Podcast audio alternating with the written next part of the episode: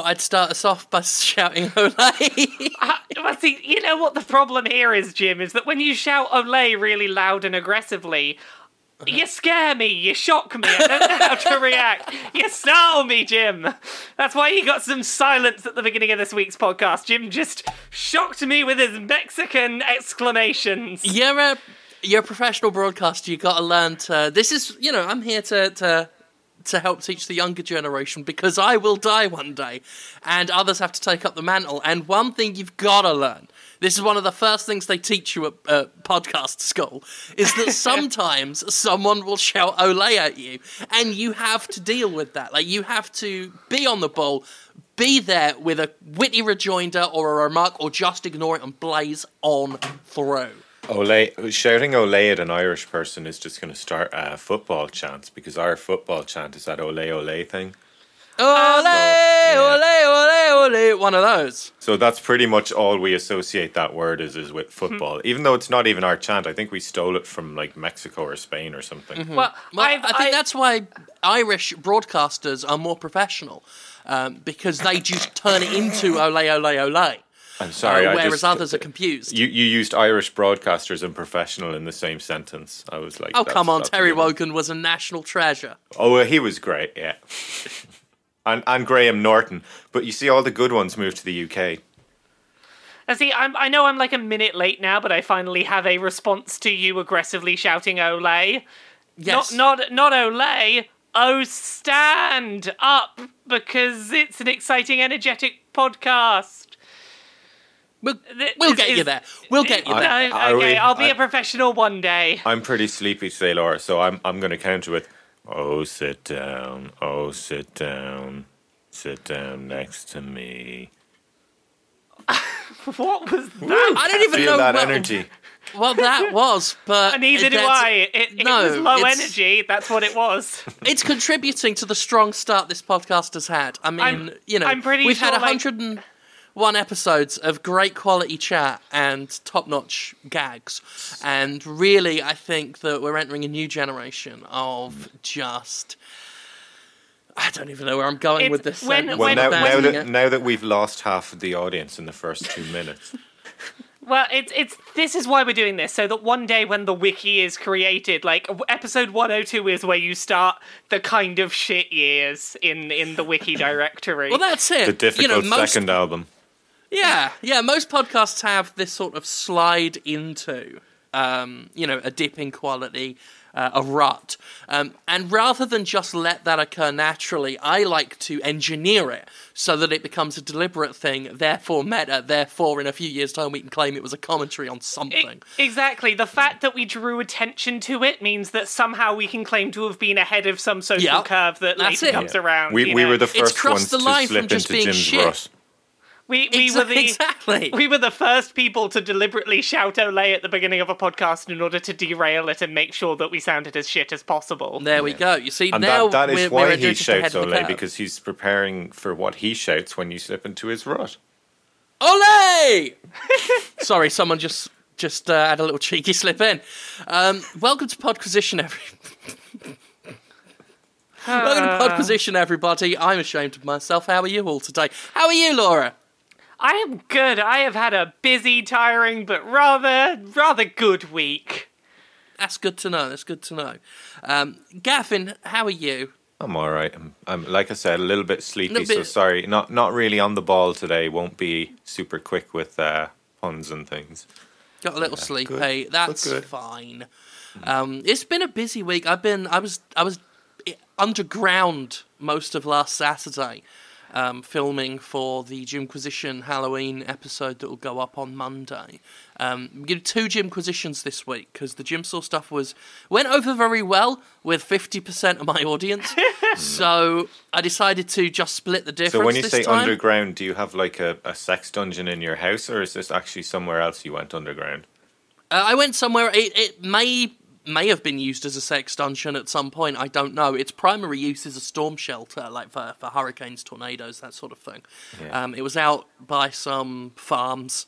Um, giant metal box lying in the middle of, of a field. and you lift it up and you realize it's not a box, it's a tunnel that just goes down with this rickety ladder full of ants and cockroaches. And you climb down in it, and it's it's a giant Wow. uh, semi-cylindrical bunker. That's like basically, Ki- Kimmy, with- Sch- the Kimmy Schmidt bunker. uh, I wouldn't know. I've only seen the first episode of the Kimmy Schmidt t- t- Oh. show.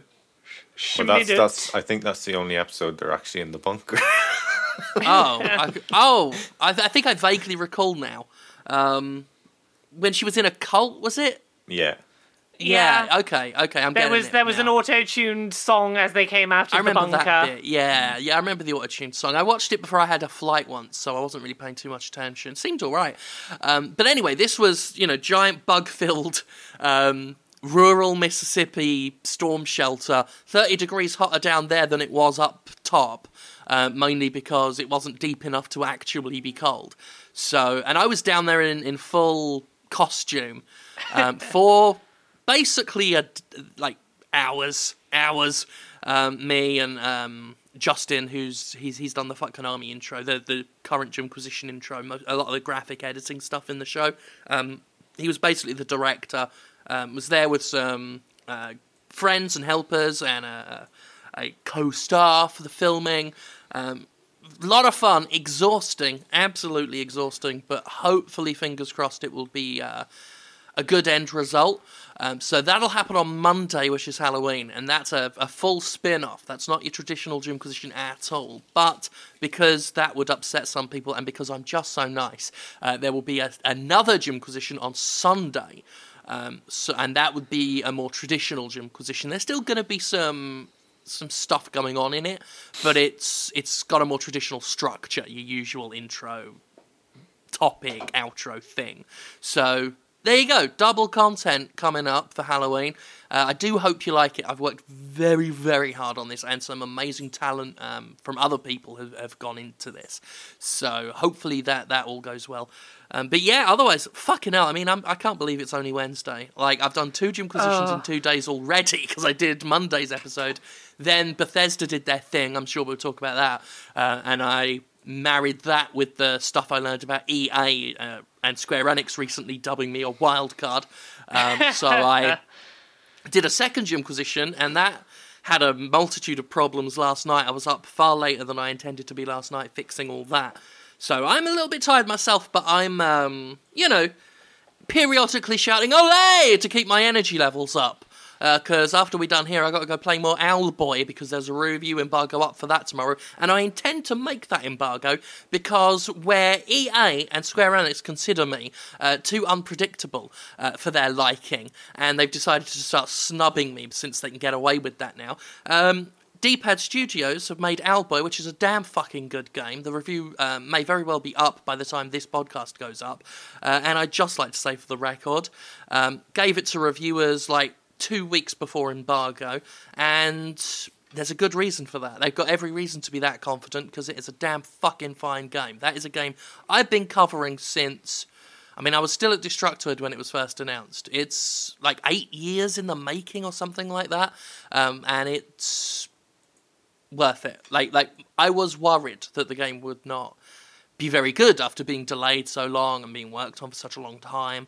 Um, but it, I, I played the demo version. Uh, there's a Jimpressions video of that on my YouTube channel. Uh, the full version is just mwah, really like it. There's some problem. There's some stuff I, I go into in the review um, with regards to the speed of character movement and a few twitchy things. Like could f- be a bit more fluid and responsive.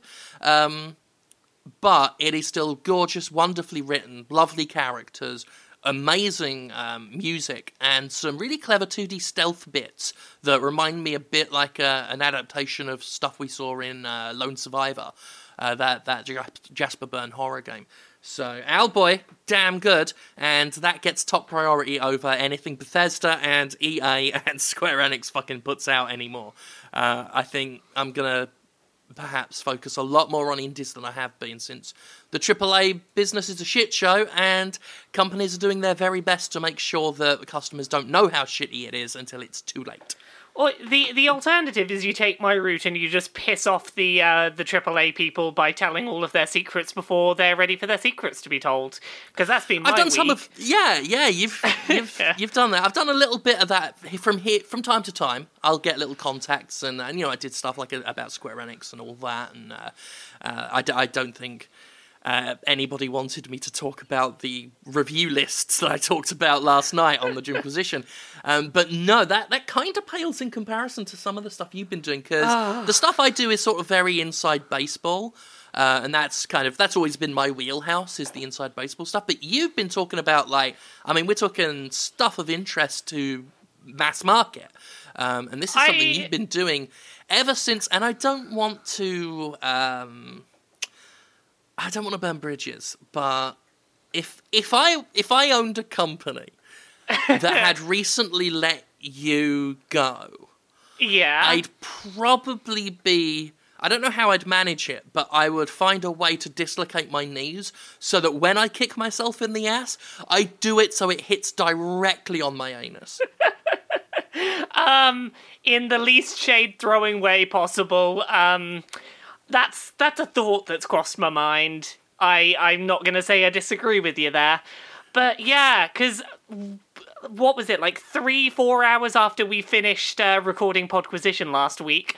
I got an email from someone that was like, "Hey, so uh, here's the deal.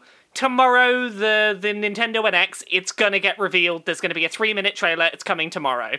So Wish I, put had a- your friends. yeah, so I put so I put a tweet out and was like, "Hey, if you're looking forward to the NX reveal, probably look forward to it tomorrow during American Central work hours." And then 40 minutes later, Nintendo tweets, "Hey, we've got a three-minute trailer coming tomorrow to reveal what the NX is." and following that, everyone was like, "Oh, so maybe D- Laura knows some of what's going on here." So, like, the whole day in the run up to that trailer, people were asking me, like, okay, what do you know? I was like, I've heard a name. I don't think the name's real, so I'm not gonna fucking say it. But it's gonna be a three minute trailer focused at your millennials in their esports gamings with their Zeldas and whatnot. You're gonna have your offset sticks and your split D pad, like I said back in August, and it's gonna come tomorrow. And trailer rolls around, it's exactly what a bloody well it said was it as was. described, yes. It, it was, as described, a console handheld hybrid with a uh, split D pad, the offset sticks. The button that I described as a share button currently has no logo on it. And I'm No. people keep saying, "What is the button? What is the button?" I'm like, "It's the fucking share button. I told you there was a button on that side. It's going to be the fucking share button." That would make sense. I Hmm. mean, because Nintendo loves it when people make YouTube videos of their games. Well- if only for the fact they can claim ad revenue. This is why But- I I It's the I, generate what- extra money button. Yeah. Yeah, yeah, it's it's what confused me, but I've seen it and I'm just like, that is clearly the the share button. it's- as Oh, I I'm not- described I'm not saying that- Ago.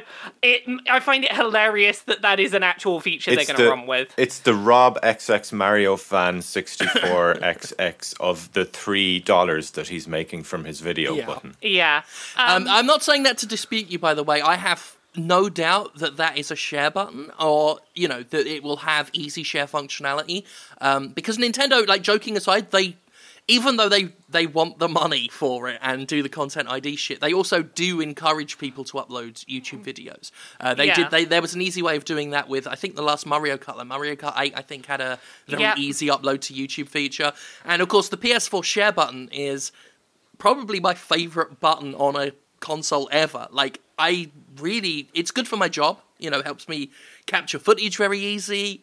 Uh, helps me get screenshots very easily. Uh, Hmm. If something's pissing me off in a game, I can just hit it and then rant on Facebook about something that I've just captured. You it's know a what- great button. You know what's funny Very actually is that the PS4 it's easier to upload and share uh, a quick video on Twitter from the PS4 than it is on the PC. it is. Yeah, Yeah, yeah, kind of. Yeah, yeah. Um, and that's, you know, I've said before that I think the Xbox One's a bit toss, and um, honestly, part part of what I there, there are many reasons I have problems with the Xbox One as a as an overall system. Um, I don't mind some of the stuff it does. I like some of its games, but as a as a system and especially as a UI, I'm not a fan of it. But the lack of a share button, like, kills me. Like like Hmm. I I got so used to it on the PS4 that that I want it everywhere now. I want a share button all the time. And Yeah. it sucks Um, when you're playing a game that's as as good looking as Gears of War Four, Yes, and yes, like, you want to show that wanna, shit off easy. I want to show this off, and then you're oh, yeah, ah, you want a quick way of yeah, like I mean, consoles of course have always. That's the one of the few things they've still got above PC is this integrated social feature, Mm. um, and that's something Nintendo's been pretty good at with Miiverse and everything. Do you Um, think the yeah, Xbox, I think Miiverse is very uh, good. The the Scorpio, I think I'd be you'd be very surprised if that doesn't have a social. They'd share be feature. silly not to. Yeah, Yeah. they would be silly not to have it. Um, I mean, people made fun of like the instant Facebook button that some mobile phones came out with, but that shit's very useful. Like Yeah. it's Yeah. it's honestly like like a button that you just press and whatever is on your screen at the time just goes to Facebook. Like it, It- it makes would so much a- sense that that's in devices now. I'd want that on a 3DS as well. And if Sony ever do another portable, Yeah. um, Yeah, from- you know, from- I I I want that on my portable. again, From a business was- point of view, it would be very ludditish, not if that's even a word, not to include it. Yeah, well, Yeah. what as I understand it from the stuff I was saying back in August, the share button on the NX is going to do either you can either do straight upload of photos or you can save and upload video um, to Facebook, YouTube, and there was somewhere else. I think you could stream to Twitch with it or upload to Miiverse, Is what I'm hearing about that button. So I am up for a button that lets me do those things. Those are all things I want to do. Absolutely. I mean, I'd, I'd do a lot more uh, Nintendo videos as well because, you know, I have capture boxes and stuff, but they're not great and I could get better ones, but I don't like the ones that hook up to laptops or PCs and stuff. It's just, I, it's the living situation I'm in with family and animals and shit running around and stuff. I don't, there's just so much involved with doing it. Like, I, I could do it, and in very special situations, I will do it, like I did for Hyrule Warriors, because you know, there was no way I wouldn't do a Hyrule Warriors video. Um, but yeah, if, if there was just this way of just easily capturing games within the console itself, game footage, um, yeah, there'd be just as many uh, Switch videos as there are PS4 videos on my channel. As long as they're not claiming all of your ad revenue.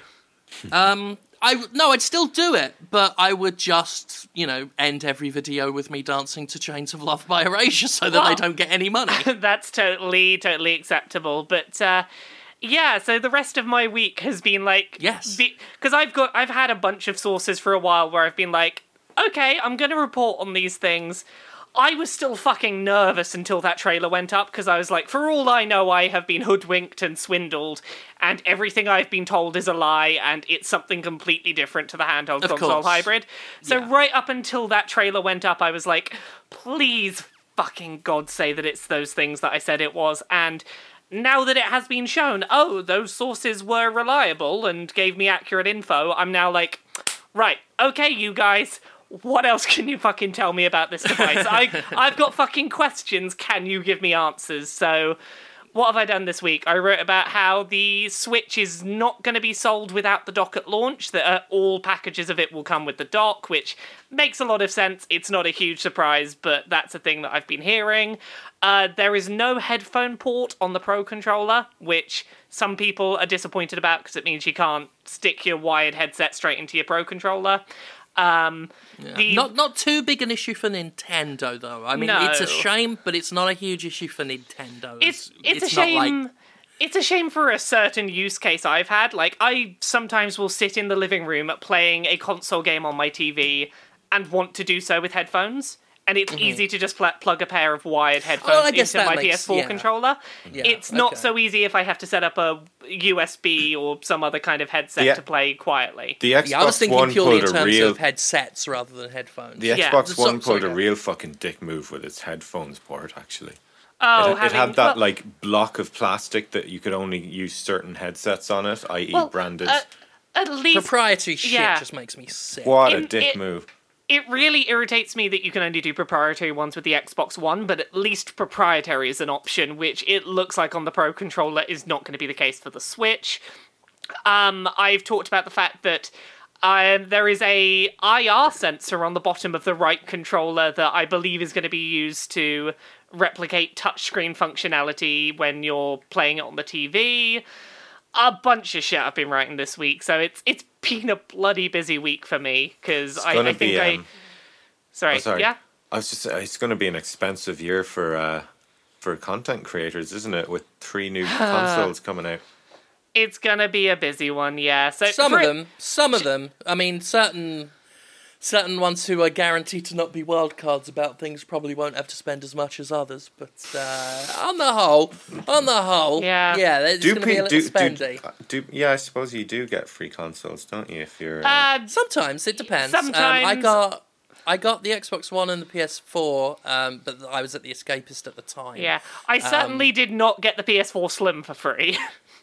yeah. I, I never got even offered one of those, and I, I I've got no coverage but opportunities. but to Laura, did that you were you given your 3D printing machine for free? That's the important Oh, well, I did, and then I returned it to them after I used it to 3D print a slightly smaller 3D printer. So I was like, okay, well, I've tried it now. You can have yours back. That's always the problem with 3D printers is they don't realise they've made a rod for their own back because people do just 3D print 3D printers, working Yeah. 3D printers, and mm. Yeah. then just give the old 3D printers back. Yeah, exactly. It's It's it's a, it's a shame. It's, it's a bad perpe- business. it's a perpetual 3D printer machine. Yeah, yeah. They they needed to have put some DRM on it so you couldn't 3D print the 3D printers, but people 3D print the 3D printers, and then the 3D printers go out of business, and then no Yeah. one can 3D print any more 3D printers. So what they got to do is go to the 3D printed 3D printers and buy those from the people who 3D printed the 3D printers, so they can 3D print a 3D print of a 3D printer, and then the 3D prints of the 3D printers will go out of business, and then you're left with third generation 3D printed, 3D printed to 3D, 3D. Which Eh, I Which- almost stopped the which are which are Yes. still less obsolete than the Xbox One. Oh, Wow, ole!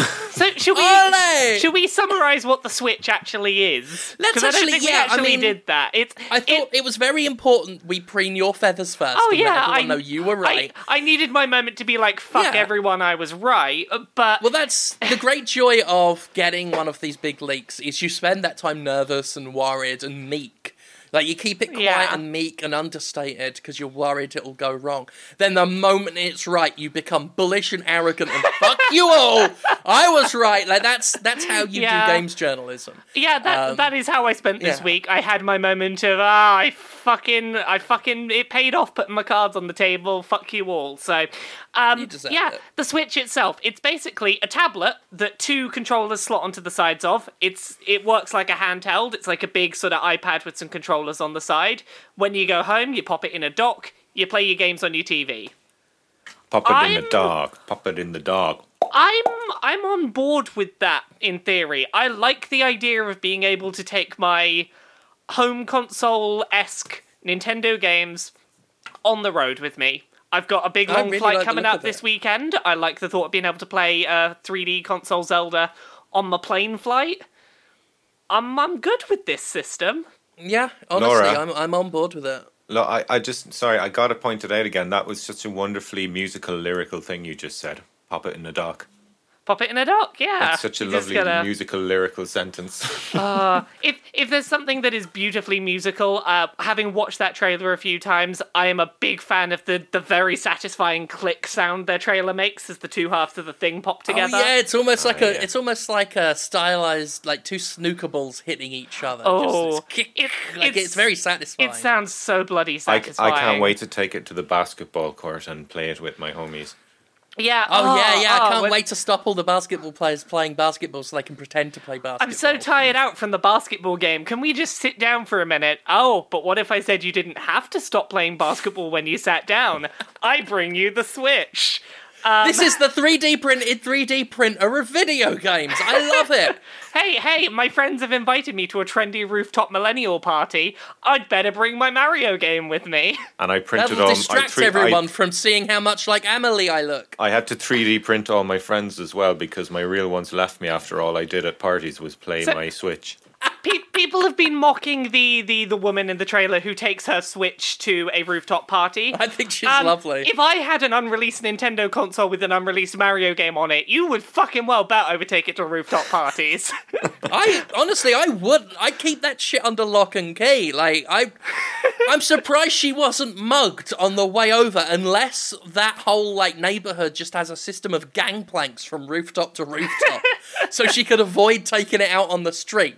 Otherwise, she's walking the city streets playing an playing a prototype game console with an unannounced Mario game on it. Like, I'm surprised she wasn't like bashed Oh, in God. the head and mugged. So, what do we what do we think of the name now that Switch is out there as People as a name instead it. of NX? It's much like better it. than Wii U. yeah, better I, than Wii U, I'm yeah. so glad they avoided the Wii branding on it. Um, Yeah. So here's They here's to. here's Laura, my I, fun. I like oh, I, just quickly. I know I, I'm interrupting you. Sorry. oh, but go ahead. I was just really happy to see that um, this whole their approach, the advertising, it seems to be Nintendo going back to playing to their own strengths. Yeah, exactly. It um it definitely seems to be like, hey, here's a thing for the people that liked our games 20 years ago. Yeah. Hey, And you want that's you, you want us to and aim a jaunty games and- Mm-hmm. console at you? Yeah, go ahead. It it does look really nice in its marketing. It look like It was a good trailer. there's not It a single trailer. kid in that trailer, and the whole trailer was just. Hey, it's a home console, Yeah. it's a handheld, it's both of them, you can take it out the house, you can bring it back, it's those two things. And, and Well, it it was a was, I well it was a well focused trailer. it was I clear as well. the There was Wii no trailer. There's no point where you're like, what is this thing? Yeah, I It- it was very rewatched the Wii clearly U done. trailer for the Jimquisition I did on Monday, where I was talking about how good the, the marketing was for the NX. And the Wii U trailer initially was. It's such a clusterfuck, and it's so confusing because they never once say it's a new system. They keep saying, you know, play golf on your new controller. Yes, play I- Wii ah. Fit on your new controller. and they're and- primarily showing games you've you think you've already played on the Wii. It's here's Yeah, a side-scrolling 2D Mario. Here is Wii Sports. Here is Wii Fit. Here's a bunch Here's of Wii games with Fit, these. yeah. See, here's new the thing, controller, right? new controller, new controller. The and then when they not showed a new game, when they when they not- showed the golf thing, they had people using a Wii remote in the trailer. The- It was a clusterfuck of bad information. It's no wonder the Wii U never sold, and I get why they called it a Wii U because the Wii had sold so well. So it's like, well, let's name it after that Wii, so that people associate the the popular brand. But Well, it'll go down in everything about history as that the thing Wii was. Who. Yeah, yeah, yeah. Because you think Wii U, it just looks like an add-on, and people are like looking at it thinking, "But I already have fun playing tennis with my little white stick in my hand. Yeah. That just looks like an extra bit of fuss. Don't want it." The- the Whereas the Switch like, advert was just out- so much straightforward. The Switch no will turn out- words. oh God, are we on really different timing here? or I think something? we're on really, really bad timing, Gavin. I think Okay, we're on um, super different Should timing. we should we keep recording, pause the call, and restart the call? I think that's a good idea. Yeah. Okay. Hello. Hello. Right. Okay. Try That- that that- Seeing again. how this goes. Right. Um, where the hell were we? Um, I'll, I'll finish up my trailer thoughts, and then then we'll move straight on to Gavin. I'm just yeah. You do that, and I'm gonna make sure um see if no one's streaming or anything that my internet might be Okay. slowing or. Cool. And there were no words in the Switch trailer. The Wii. U had lots of words, but they were just they weren't explaining things, they were just making things less clear. Whereas this, the only time the only words used were the lyrics and the music. And at the very end, the crowd does that Nintendo thing where it's just a bunch of young, happy people just going, Nintendo Switch! Uh, and Hmm. aside from that, it was all visual and it said everything that needed to be said Yeah, with no like, words. They did the thing that they needed to do. They made very good use of three minutes, and it was, hey, the new Zelda game that you know is a console game. Here it is being played on the tr- on the TV with the traditional Yep. controller. Here we take it out of the thing. Oh, you can play with it in your hands. Now we watch as he takes it to the park, in the car, on an airplane, and he's still playing yeah. it. The airplane Like- thing was it was crucial because hmm. initially people would be like, "Well, how far can you take this? Does it need to be tethered to the dock?" And then Does no, it need to be on the is on internet? like, are you playing it across the internet or something? It's like, no, he gets on a plane. He is cut off from the world, but can still play his his Nintendo system. Like, they made it Plays brutally clear this is not the Wii U. Oh no, You no, know what hey, hey, they do you think didn't show? Bethesda it's will not give us? Skyrim. It's not Skyrim, Jim. Oh yeah, they're not saying. Do you Yeah. think Bethesda will give people early review copies of Skyrim Switch? We'll find out. I mean, It's it- like here's the launch that- that lineup was for an the Switch, and people don't have launch reviews of Skyrim Switch because Bethesda are like, nah, nah, dog, you can have it That- on the day. that was an interesting um, choice for the trailer, but at the same time, it is nice that there's now a Nintendo uh, console that can handle five-year-old games. Well, Yeah, to yeah, I be, mean, it was to an- be it was fair, it's the remaster of Skyrim. It looks like, judging from Yeah, that but, trailer uh, footage, it's the remaster, not the At the same time, version. at the same time, remastered Skyrim is still five years old because that It- shit was remastered by modders like two days after it had come out. So You- I'm you're- not that you're impressed right, by that. You're right, but still, as a Nintendo, as like someone who primarily likes to play games on Nintendo systems where possible, I am glad to see Bethesda games coming to this machine. Well, I see why they hmm. did it. It's Yeah. it's, it's easy to make fun of of it, and it does show Nintendo in kind of a bad light. That oh, we're all excited about a five year old game being on on a Nintendo hmm. system, but it does make sense they did it because. Hmm. Because of this, because yeah, they're they're not just saying, "Oh, you can play Skyrim." They're saying, when all the other systems get Bethesda games, we're getting Bethesda games as well. So I see exactly why they did it, Unconfirmed and it by was a good Bethesda, move. though, isn't it? It- it's With- with- unconfirmed yeah, by yeah. Bethesda, but yeah, Uh, That's the- corporations Do you know being what's mysterious happen? for mystery's sake. By It's- the way, it's- that's that's all that is. It's going to come out and it'll just like, it'll turn out that it isn't actually a new console. It'll just be the new controllers will arrive in a box and you'll get like a hammer to smash the edges off your Wii U. you, you know what name I saw on the uh, the list of developers that made me most interested?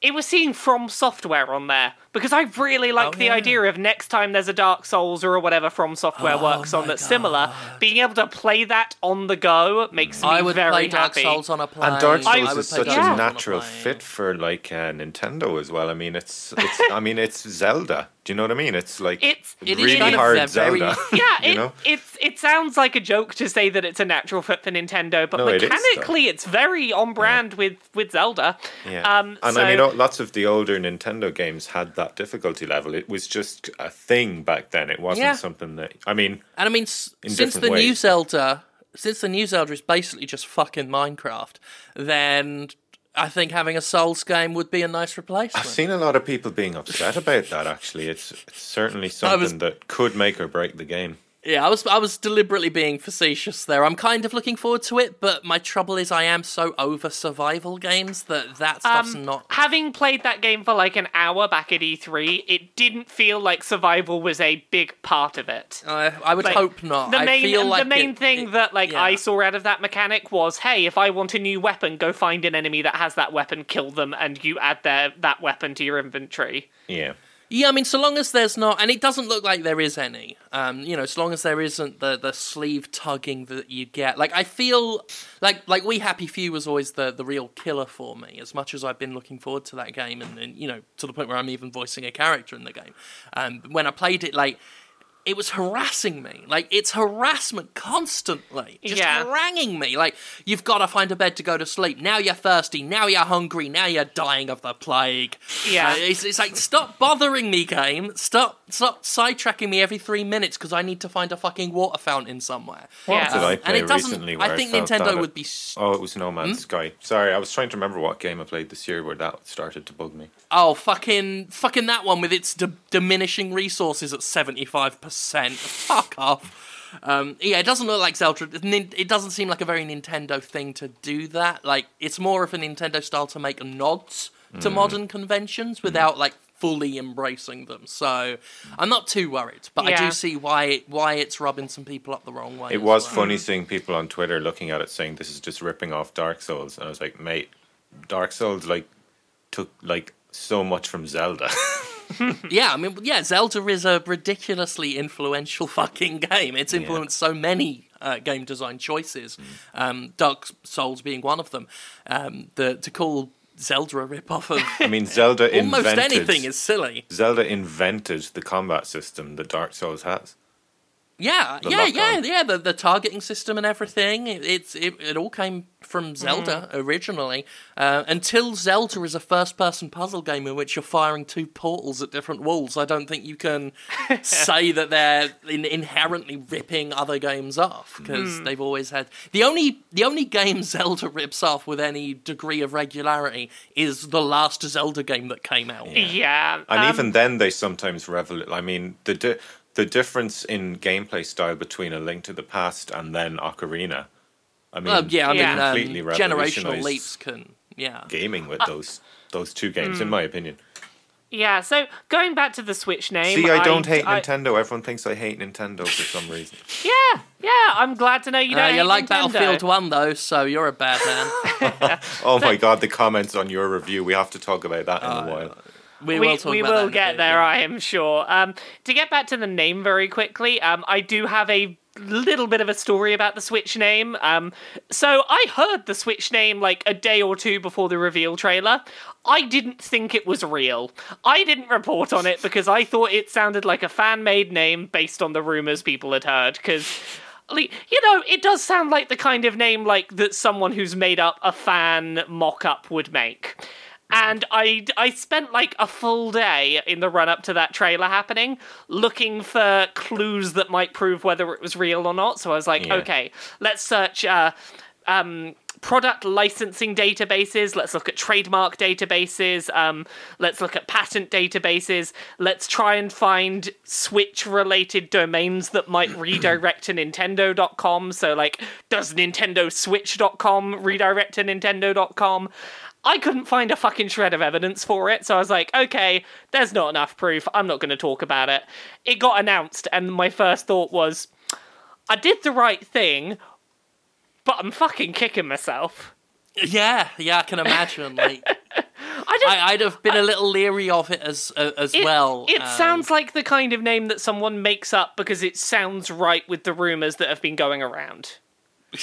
and like that, I that like the name. I annoys- mean, it, it, it's Yeah, pretty good it- des- description of Yeah. what the console is. You know. Yeah, yeah. I, I, I mean, it's one of the Wii and the Wii U especially. I mean, I, you get used to it, but Yeah. it made me cringe the first like few times trying to say it and talk about it. Mm.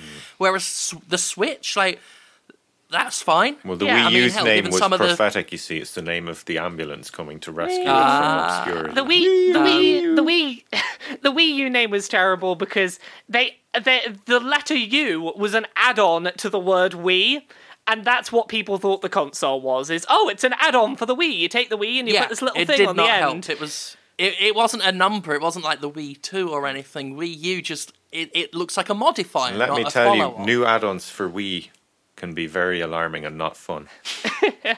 Uh, but still, like, as long as there But the are Switch name is good, Yeah, and as I- it's given gr- some of the social on- circles I run in, I'm used to saying that word a lot anyway. So Yeah, oh, uh, God. I'm into it. It's a BDSM word, everyone. Do you get it? Do you it's, get what I it's was someone saying who there? both tops and bottoms. Is that right, Jim? Uh, that is correct. What? Okay. It's, it's, Uh, it I is someone who can switch from a submissive to a dominant role as the Really? situation would. uh, Yeah, that's that's a switch. Um, it, going along with Pokemon Sun and Moon, which is Pokemon S and M, and it seems like Nintendo's got a bit of a kink like- going on. I like this direction Nintendo's going in. This is, you know, every now and then I think Nintendo isn't really speaking to me anymore, but I really like this new kink themed uh, direction they're heading. Are in. you looking forward to when they release like a circular, a spherical controller add-on called the Nintendo Ball Gag? Uh, yes, yes, yes. I Yeah. could, I could try and follow on with that joke, but no, no, that I, I No, no, you don't wanna- Their, v- wanna their get- VR, their VR is going to come in the shape of an eyes wide shut, uh, sexy Oh ballroom. that's- hell yeah! Get one of those like masquerade masks, Um, the Nintendo Masquerade. There's no vibration inherent to the Switch. You got to get like a butt plug that vibrates, and you stick that up your butt. I'm way ahead of them. I think Yeah. that movie. I think that movie's underrated, by the way. That's right, chap. Mm, I, I Sorry, forgot you were talking about a random movie thought for a second there. Yeah, I was just thinking, like, which, which movie about a vibrating butt plug do you think is underrated? Eyes wide shut. I'm pretty sure I'm there sure was if a Chuck butt plug in there Tingle at made some a point. movie, he would he would. Oh, it's such a creepy movie. Ah. Uh, sorry. I, I was I was I was going to lead us into self promotion there. Yeah, you're doing on, a off you go, voice do your in that self-promotion. Chuck Tingle game. yeah. That's that's all it is.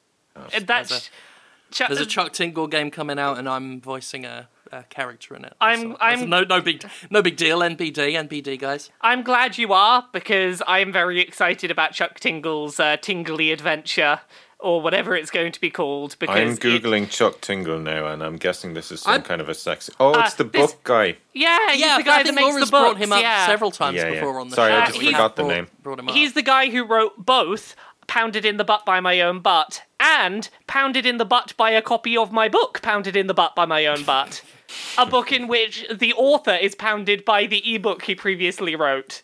It's it's it's clever stuff. It's, He's, he's, he's a quite wonderful, man. wonderful man. quite a man. Um, so yeah, I'm pleased. I don't think I can say I don't know if I can say what I'm doing in it, but it's it's fun. I, I recorded some some dialogue for a demo. Um, Oppressed in the butt by my it's very inclusive holiday coffee cups. Lassie, I must These are say, the best Jim, ever. Jim, this is the most jealous I've ever been of you doing a voice role in a game because my god, what I wouldn't give to do a voice in a Chuck Tingle game. I'm very, I'm very, very jealous of you. It, it's, It's- very, it would I be mean- very on brand, and I'm very sad about it. Pounded I mean, in the um, pound, turned gay by the European Union. These are amazing. Yeah. That's the, another thing is the fast turnaround on them. Like he, Oh. he throws those How up long like, are they? so responsive. Are they like They're 20, good. 30 pages, or are they actually They're- novel length? They're a good like they're about forty pages, I think. Like And they're are they long readable? enough to. Yeah, they are well written, and they play into a larger self-contained narrative universe.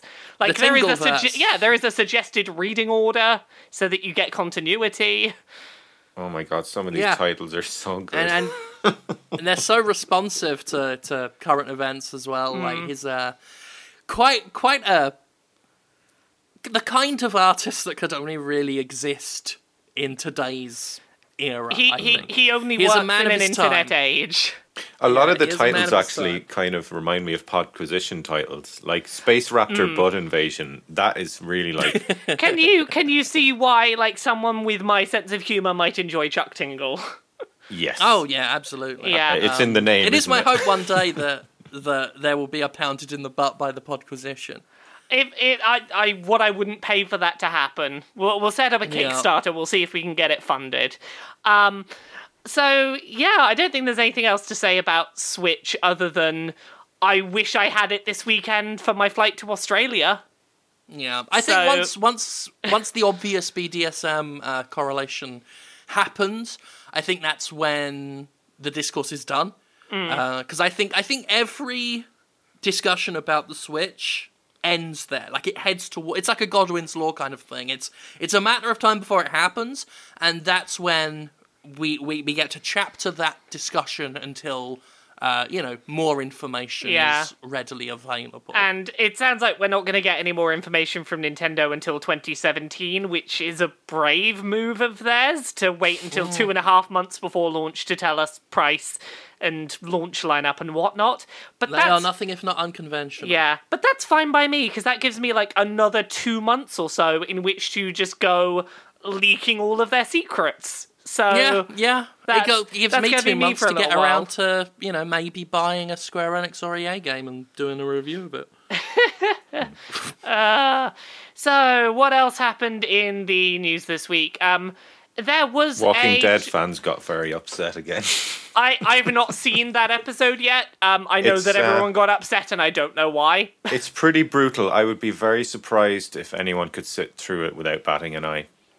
I've I've heard that it's fairly tough watching. Um, Yeah, it, we- it, we it gotta- I actually. found that wa- thing- I stopped watching it in season two, and I did watch this episode just to see because I knew what was coming. But it cemented my decision to stop watching it. Put it that way, because Yeah. as opposed I- to Game I- of Thrones, where it only felt a bit like that in season five for me, the the Walking Dead is so relentless. And so exploitative in its misery and, and gore porn that it's just like, yeah, no, they're just, they don't like their audience. They're just uh, exploiting them. Yeah, well, I, I I, picked that up around because I think I must have stopped watching about the same time as you. Um, I, I watched the first season. I liked it fairly decently. I Yeah, thought it was same. a decent enough season. Season two bored the hell out of me, Mm. uh, and I managed to make it all the way through. And then I just got like halfway through season three, and just I'm like, I'm done. Yeah. I, I I'm not into it anymore. Uh, and then everything I've heard subsequently has only uh, made me I- feel like it was the right move to just It's like they're be just done with it. It's like they're almost competing. It's like, how can we top the Red Wedding? We have to top the Red Yeah. Wedding. How do we beat Game of And Thrones There's going to be so shock much of that, I think, in TV. I think Game of Thrones has, has, and it's not Game of Thrones' fault. You know, it's the same thing with COD, how that inspired a bunch of military shooters. It's not the originators' fault. They did something that a lot of people paid attention to. But I can see a lot of TV shows thinking, oh, Game of Thrones is really good because it kills people and because it has these, you know, really brutal, nasty twists. Let's fill our show with them, regardless of context or requirement. Uh, And also there's a way you know, to that's how it. most TV fucking happens. Is one one show does something unique, and then everyone fucking copies it until even the original thing looks a bit passe. As that happened to fucking Seinfeld. Yeah. At at this point, the only Walking Dead property I keep like pretty up to date on is the Telltale games. I'm still enjoying those Yeah. fairly I well. can't Yeah. say so- them either. They're just too, I- mi- they're uh, too I- I- miserable. I, I enjoy them. I'm looking forward to season three of that. Um, Like I'll we- give I'll give it credit for that though. I mean, that is the effect it wants to have on you. It wants Yeah. to make you feel miserable, but for me, it Sorry, just my makes dildo baseball bat's pressed up against the wall at a really curved angle, and it's going to get crooked. You keep talking, I'm going to go straighten it out. dildo baseball bat. Hmm. Well, that's topical. oh, Is Um, it called Lucille, Jim? Your baseball bat dildo? It's called Poo Seal because he puts it up his bum. Poo Seal, the, the, the dildo baseball bat. I'm gonna. Oh, you wouldn't want to get I- smacked in the head with that, though, would you? I'm going to very quickly move us on from there, I think. Um, so, Red Dead Redemption 2 got a trailer like the day after we did the uh, the last episode, and yeah. trailer didn't show us very much, but it was very pretty. Yeah, it's like it kind of Okay, an I've straightened engine. my dildo out. That's good. Had a bit of a kink. in We it, we but it's named okay. your It's well, I, we named your uh, dildo baseball bat Poo Seal while you were gone. That's nice. That's a good name for it. Yeah. Um, So yeah, it was down in the murder hole, but that's what we started calling the storm bunker I was filming in. It was down in the murder hole with me, and so it's gotten a bit dirty. I'm I'll have to polish it. And just before, because I know people are going to shout this in the comments, because this is, I know, I just, I'm seeing people saying this. Yes, I know they were following the comic. Just before everyone shouts that. Yeah, yeah. okay, go on. Um, so yeah, we got a Red Dead 2 trailer. Really didn't show us or tell us anything, but it looked very pretty in the way that No, I was gonna Rockstar do games one of my- tend to be. I was going to do one of my trailer videos for it because I did uh, one for the Switch, and I was going to follow it up with the Red Dead one, and just have a really nice traffic day on my channel. But I, there was uh, There's- nothing I there's could nothing say. to to get Very nothing excited pretty to about. engine demo, nothing- isn't it? Yeah, it Yeah. it looks like it's certainly set in a nice kind of deserty environment in America. Yeah, there's a nice surprise. Yeah. Um, but yeah, it really was just look at our pretty game world and, and not a lot else. And here's the thing: Rockstar are like one of the few companies that can get away with that as a publisher, where they're uh, as a developer, where they can just be like, because remember the GTA Five hype cycle, where it was like, today here's three screenshots of a man on a bike and a pier and a beach, and people lost their minds because it's Rockstar and they put out stuff that doesn't tell you anything but makes you feel like you're seeing something about a game. Yeah. I'm just really looking forward to like avoiding Twitter for an entire week when it's confirmed that it's all men. Yeah, that's well. Here's here's my like based on no no evidence uh, guess. I think those seven people we see in that teaser image are going to be seven people you have to go kill. I think Yeah. they're going to be like the bosses you go and track down and kill because some people have suggested seven playable characters, which to me seems way too many and not in fitting with the themes of the first Red Dead. I really hope that's not the direction they're going. I hope that's like, hey, here's the seven people you got to go murder. Because if they if they did have seven playable characters that were all men, that would be a little bit like, mm, really, really. That would ju- that would just be them responding to criticisms about GTA Five in the most extreme way possible. Um, I and and I actually I was somewhat whatever. defensive like, of GTA Five, just from the standpoint of if you're gonna just have like men playable in your game. At least have the honesty to, to say that's what you're doing. Yeah, oh, and say, I, just, I didn't want to do we a game we with a wanted woman we wanted Isn't to tell a story said? about toxic masculinity and dudes. Isn't that what and they like, said? Yeah, like, like, that's, this that's is our cool. story They about didn't even men. have to have gone that far. Gav- Yeah, Gavin, yeah. Yeah. I'm really struggling to understand you. You've Oh, been really? coming through very choppy. Oh, you're okay now. Sorry, You I kept try. coming through I, with, like, I try and disguise the accent stuff. a bit for the show, Laura. But you know, sometimes, sometimes the paddy potato comes out. Um, Yeah, but We are going to have to switch to Mumble. Uh.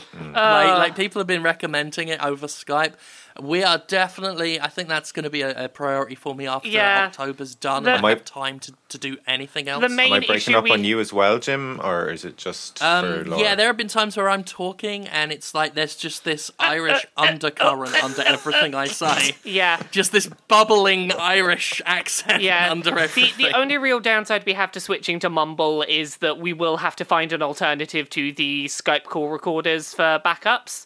And if we have guests on, we have to warn them in advance. Can you go download and register with Mumble? Yeah. Well, I mean, if if we do guests, then we, you know, just don't delete our Skype programs and we can Yeah. revert.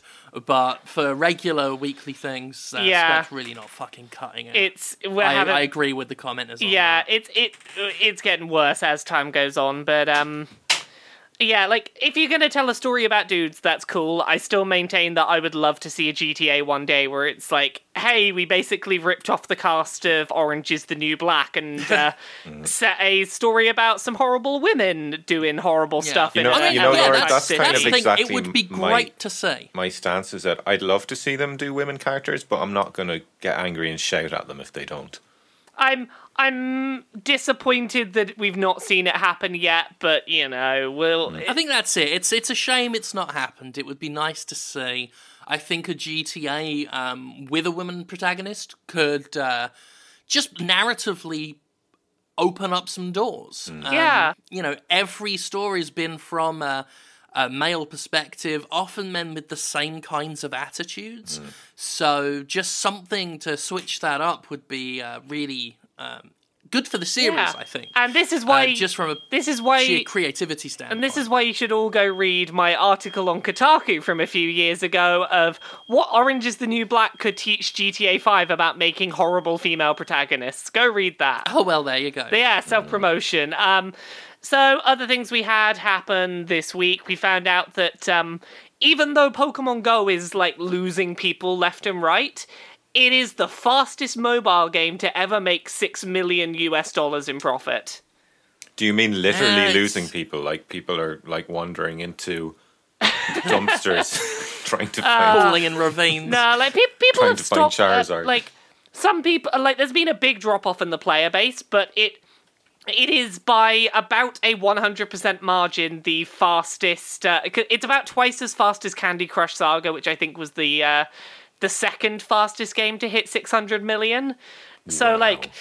Yeah, it's dropping is off, but my goodness, like it has been profitable for them, and they they made their money's worth out of Pokemon Go. Yeah. Yeah. I mean it's a it's a game that the its rise was meteoric and then it just kind of dissipated once it reached the pinnacle. Well, um, you- it was like a big mainstream phenom- phenomenon for like about two weeks, Well, and then you- you- it's kind of settled. I've heard but- people saying it's died off. Like today, I went and dropped a lure in the shopping center because I had to go and do some errands and I had to wait around for about an hour. And I was like, okay, I'm not going to go home. I'll just sit around in town. And I dropped a lure. Eight people playing Pokemon Go came and sat with me, and we got talking from dropping one lure. So like there are still people around and playing and like that social element does still exist in some areas but yeah, it is it is somewhat dying off. Um, they put up a Halloween event this this week, and it's like, hey, all sorts of ghostly, spooky Pokemon are gonna be more common. Um, including Zubat that everyone has too many of already. They're gonna be more common for a few days.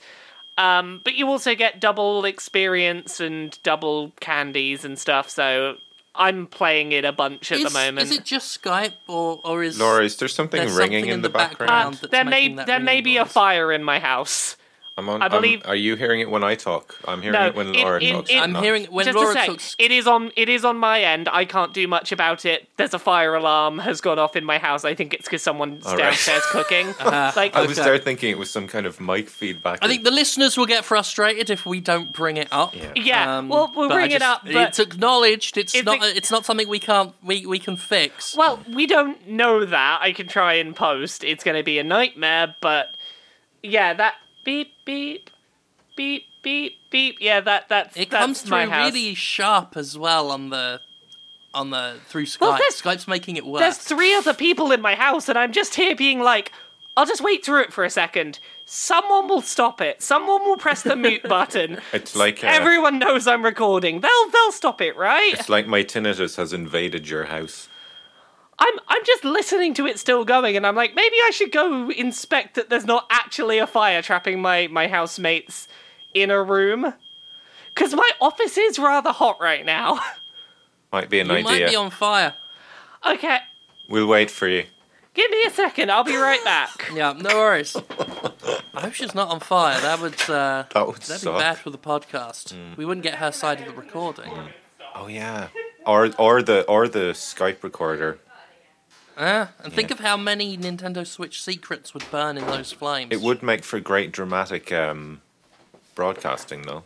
Oh yeah, yeah, and the the book that we write about it afterwards, pounded in the butt by my fire alarm, would be a bestseller. Okay, I went downstairs. I pounded the fire alarm in its butt. It stopped fire alarming. We're all good. Nice. Um. Nice. Nice. So yeah, what other bits of news were there? Oh, the big game retailer in the UK, Game, has been charging people to pl- to try out PSVR this week. Nice to know they've not changed since I left. They were a scumbag shithouse retailer when I was in the UK, and they're a scumbag shithouse retailer now.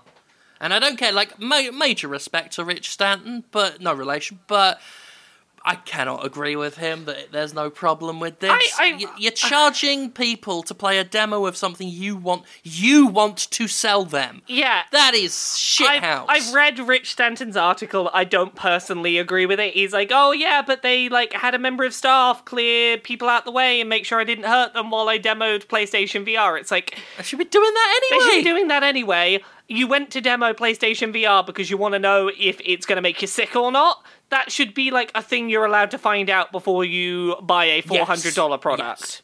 You should not have to pay to work out whether or not something you want to buy will make you so sick you can't use it. This is also the reason why PSVR games, every single one, should either have a demo or a Steam style refund policy. It's part of the reason why some PSVR games I'm just never going to review because hmm. I'm not buying Eve Valkyrie um, because there have been widespread reports that it makes people sick. And I don't care, even for work, I'm not spending 50 odd bucks on something that might make me goddamn ill. I don't know, Jim. That's a slippery slope. I mean, if you if you uh, have that happening, next thing they'll have to put a refund policy on Buckfast.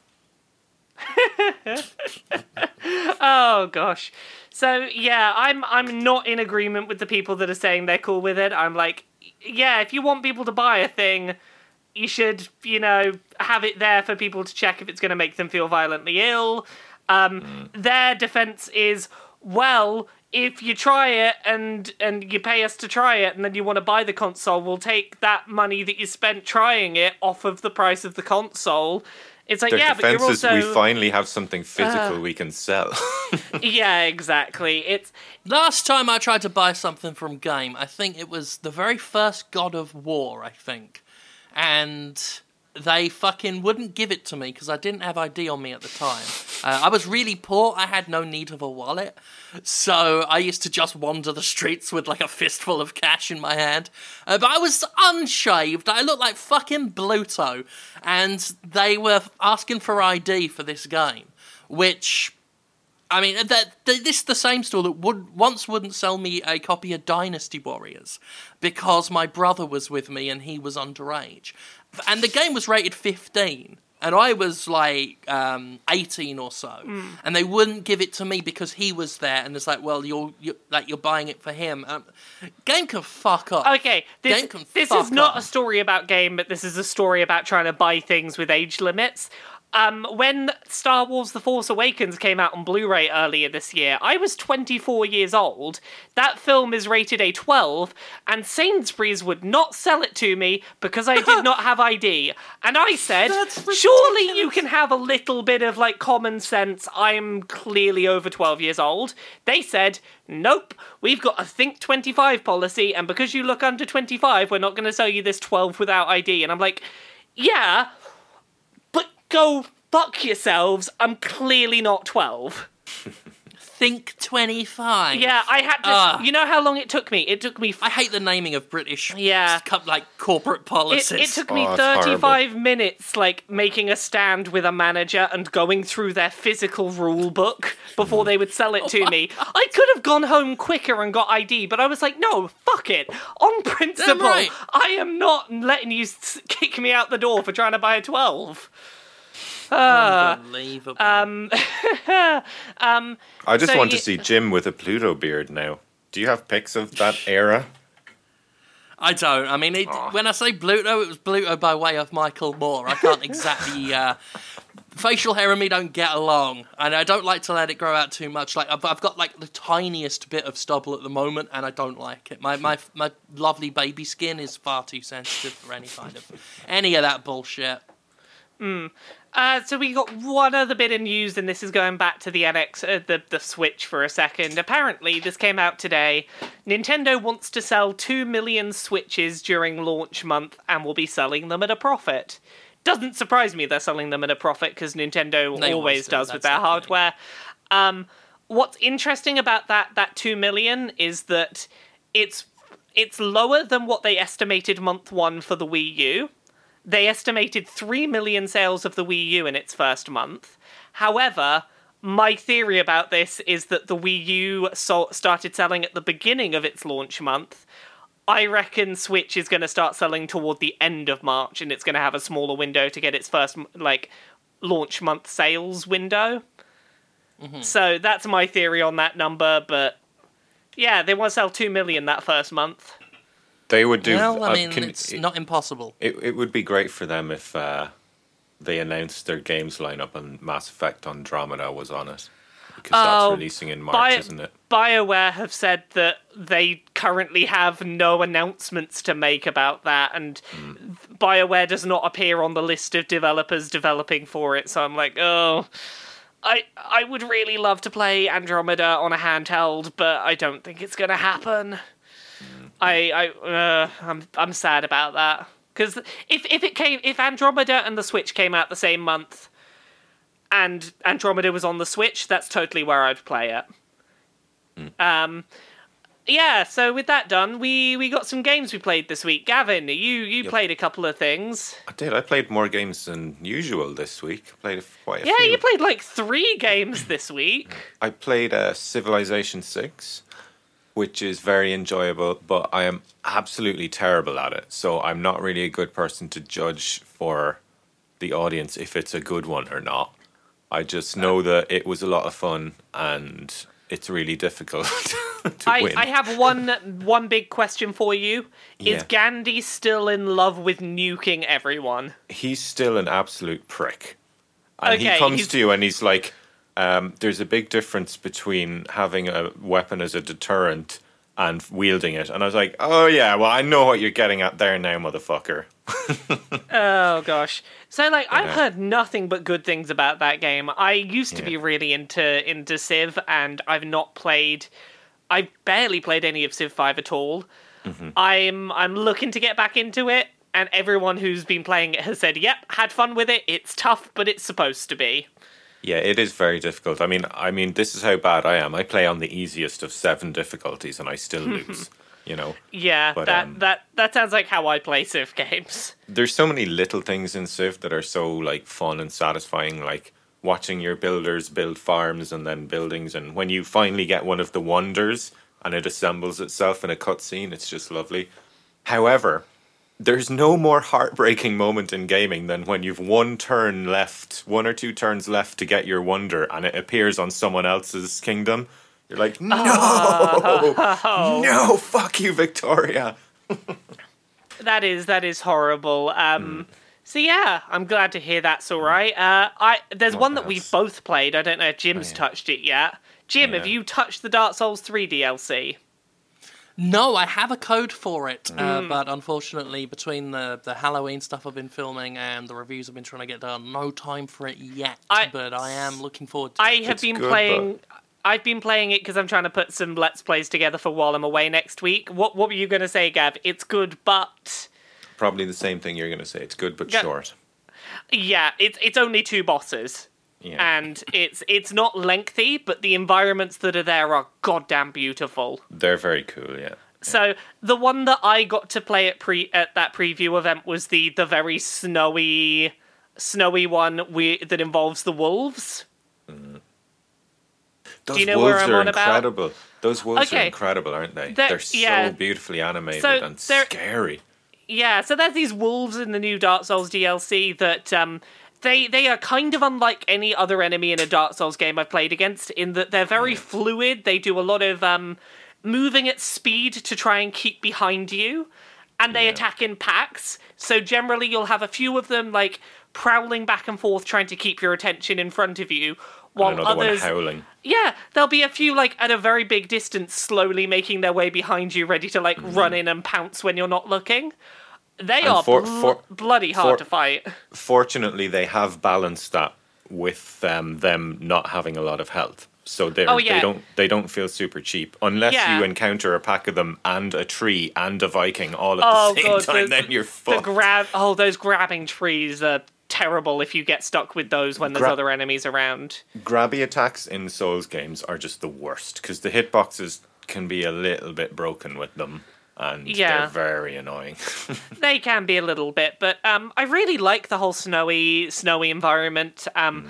I like the fact that they went with a similar idea to that that Dark Souls one area that was in the painting and stuff, and Ariamis or it it Yeah. feels very reminiscent of some Dark Souls one stuff, um, Mm. with little tweaks on it, which is nice. Um, it And Dark Souls 2 DLC is very Oh, similar. mm, yeah. Do, do you do you agree with what I was saying the other week about the difficulty feeling like a natural difficulty increase for someone who's finished the game?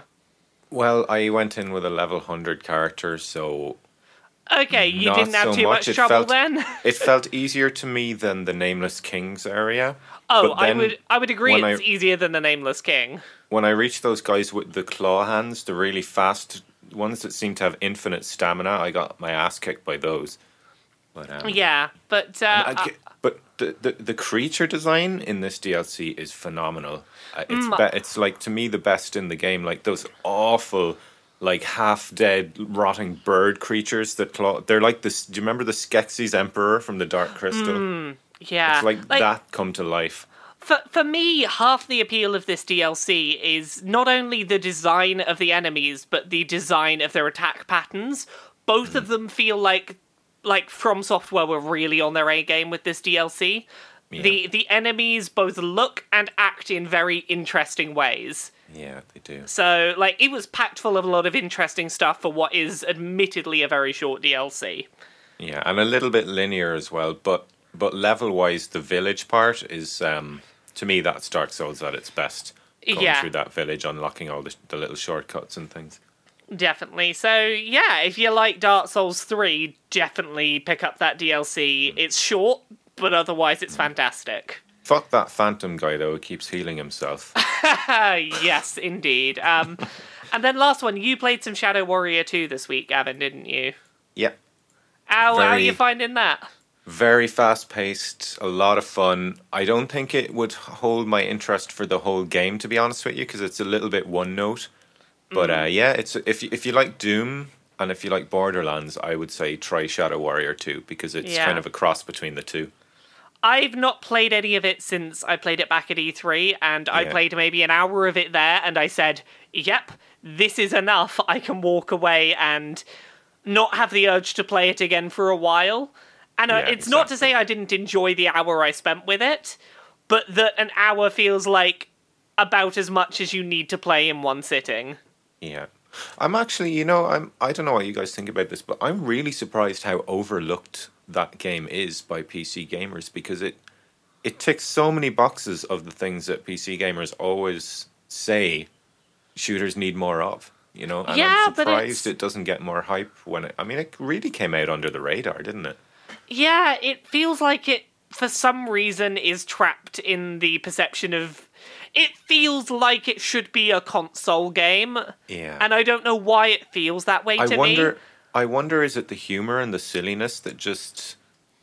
I wonder is that part of why it just doesn't grab me? Because I, Mm. I, I, try to explain why that I really enjoy it, but I wouldn't probably finish the game, and it's really hard for me to articulate it. It's just there's nothing seems to motivate me to keep pushing through it. Or Yeah, there's no narrative through line that's like urging me to keep going. There mm-hmm. is there is no like but then there wasn't in Doom either, Yeah, and but that had me hooked. So Yeah, but equally like where Doom is like one consistently designed linear experience to so that mechanically it can pull you through. I think that the fact that like some of the stuff in Shadow Warrior 2 is randomized or procedurally done sometimes hurts it in that it doesn't have missions that always feel designed well. yeah, it does. It feels a bit random, doesn't it? But, yeah, and that but then can that sometimes could be a positive for many people. Oh. I think. it can be a positive, but I know for me it's a thing that like I don't. uh, It, it means that I don't always feel the urge to play the next level to see how that level progresses into another level. Yeah. It feels like a lot of discrete, um, a lot of discrete levels rather than one consistent set of levels. If I'm making Yeah, any agree. sense. I, I'd agree with that, yeah. And also, Yeah. the bullet sponginess of some of the enemies is a big turn off for me. Oh gosh, yeah. Particularly the bosses. Some of those bosses just feel like, am I doing the wrong thing, or are you just ridiculously overpowered? By the way, speaking of bullet sponges, very quickly, if anyone in the audience has played the Division update, which apparently fixes a lot of that, will they let us know if it's uh, a bit more fun now? Because I would like to go back to that game, but I just couldn't handle the spongies. Yeah.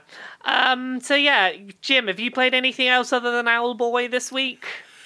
Ow, boy! um, I played Battlefield 1. Yeah. I apologise to people who don't like it, who are offended that I like a game that they don't like.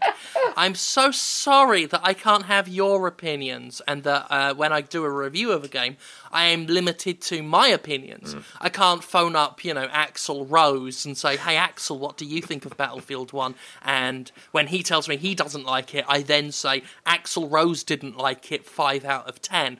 I'm sorry I can't do that, everyone! Axl Rose Um, would, would probably prefer Call of Duty.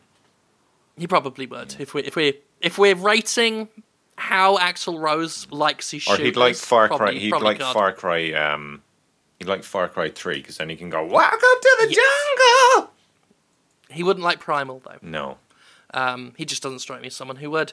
Um, but yeah, the reactions to that, um, as usual, no, nothing, nothing to su- to surprise me. Hmm. I like a game that people don't like. They're furious because they think I'm some I- sort of hired hitman, and I'm like, no, you like.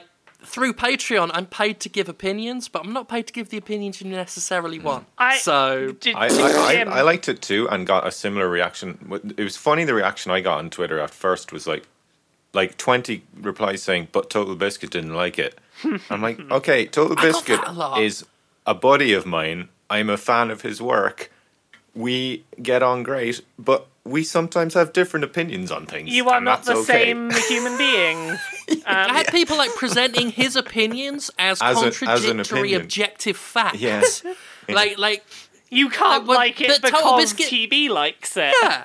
And it's like nothing against John. Like you know, famously he and I get along. Mm. Um, we famously disagree on several things as well. I mean, he and I have private debates about certain games he likes that I don't like, Yeah. uh, and vice versa. Um, and we just kind of discuss what we like and dislike about these certain things we don't agree on. And people f- like flinging his opinion in my face as if it is a fact that discredits what I said. Like, fuck off, mm. son. It, li- Like, it- that's I don't how think this he. I don't think he would like people doing that. I don't. I Well, don't. No, I don't think I'll- he would. I'll- I'd, I, I, I would find it embarrassing if people did it to me. I'm sure some people do do it to me in some circles, and please don't if you do. Don't don't do that with my opinions. They're the not. funniest.